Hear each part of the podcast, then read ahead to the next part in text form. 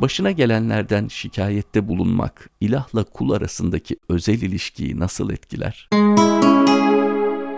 İnsanın başına gelen olumsuz halleri kendisi gibi aciz, kendisine bir faydası dokunamayacak insanlara sayıp dökmesi, Allah'ı kullara şikayet etmek manasını taşırken aynı cümleleri bu kez elimizi açıp, gönlümüzü açıp Rabbimize yönelik söylediğimizde bunlar birer dua anlamına gelecektir. Allah'a iç döküp yalvarmak bir sevap, bir fazilet durumundadır. Aciz insanlara aynı cümlelerle şikayetlerde bulunmaksa dinimizde günah olarak görülmüş. İnsanın başına gelen olayları değerlendirirken bunlar benim başıma niye geldi? Hangi hikmetle geldi? Benim hangi yanlışlarımdan dolayı geldi? Neden bunlar hep bana yeniden gelen hadiseler? Neden sürekli aynı problemleri yaşıyorum diye düşünmesi, tefekkür etmesi, bir takım anlamlar çıkarması bir fazilettir. Yine bir sevap özelliği taşımaktadır. Fakat aynı cümleleri bu kez itiraz edercesine, rahatsızlığını belli edercesine, bir anlam arayışına girmeksizin sadece iç döküp rahatlamak maksadıyla birilerine anlattığımızda bu bir vebal ve günah sayılacaktır. Başa gelenlerden şikayet etmek,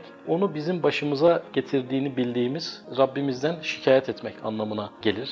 Bu manada kaderi eleştirmek, tenkit etmek bize bir şey katmayacağı gibi bu hadise karşısındaki mukavemetimizi de kırar. Nimetler şükürle çoğaldığı gibi musibetlerde şekva ve şikayetle artar ve bunu yaşayan insanı daha dayanıksız hale getirerek yaşadığı zararı arttırmış olur. İnsana düşen görev bu hadiseler karşısında şikayet etmemek, itiraz etmemek, kaderi ve Rabbimizi bu manada tenkit etmemek, başımıza gelen bu olayın bir eziyetten ziyade bir armağan olduğunun farkında olmak ve daha büyüğü başımıza gelecekken bu kadarıyla yetindiğimize şükretmiş olmaktır. Bunlar kişinin mukavemetini arttıran, olaylar karşısında onu daha dayanıklı kılan bir takım yaklaşımlardır. Kaderi eleştirmek bir yandan da kaderin sahibi olan Rabbimizden uzaklaşmakla sonuçlanacağı için en ihtiyaç duyduğumuz dönemde en muhtaç olduğumuz varlıktan kopmamızı beraberinde getiren bu süreç acıları büyütmekten, bizi daha fazla etkilemekten başka bir şeye yaramayacaktır. Rabbimizin kulu olmak hasebiyle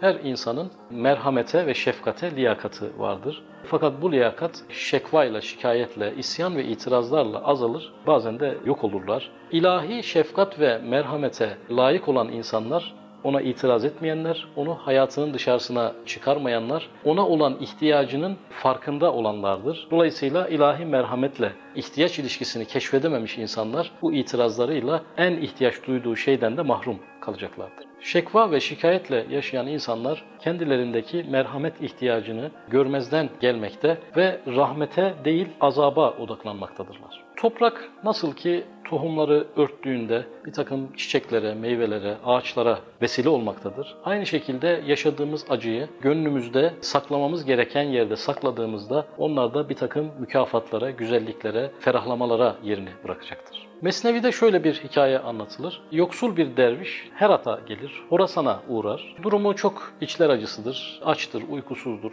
yoksuldur. Aniden Horasan valisinin köleleriyle karşılaşır. Onlar Arap atları üzerinde çok zengin, belki mücevherlerle örülü bir kaftanın içerisinde. Bunca insanı görünce merakını durduramaz ve bunlar hangi ülkenin padişahlarıdır diye sorar. Yanındaki insan da bunlar padişah değil, Horasan valisinin köleleridir diye cevap verir. Derviş bu durumda aniden içindeki hislere engel olamaz. Bu kölelerin güzel yaşantısını ve kendi içinde bulunduğu sıkıntılı hayatı hatırlayarak kalbinden istemeden şöyle bir cümle geçer. Allah'ım kullarına nasıl bakmayı öğrenmek istiyorsan şu Horasan valisini örnek al diye bir cümleyi istemeden içinden geçirir. Derviş elinde olmadan kalbinden geçen bu cümleye yine de üzülür. Aynı şehirde uzun süre yaşar. Bir vakit gelir padişah Horasan valisinin bazı işlerinden rahatsızlık duyar. Onu zindana attırır. Bu Horasan valisinin hazineleri, altınları nereye gömdüğüne dair o köleleri sorguya çekmeye başlar. Sorgu çok çetin geçmektedir. Birçok işkenceler yapılmaktadır. Kölelerin Horasan valisine ihanet etmeyeceği anlaşılır. Kesinlikle ser verip sır vermemektedirler. Padişah bunu anlayınca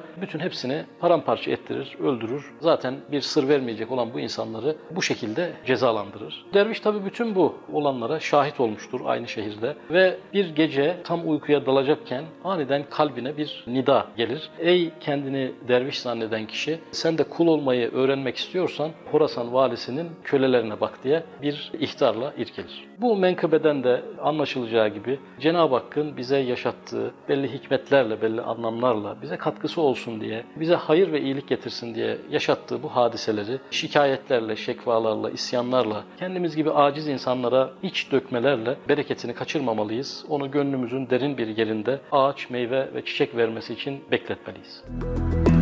Müzik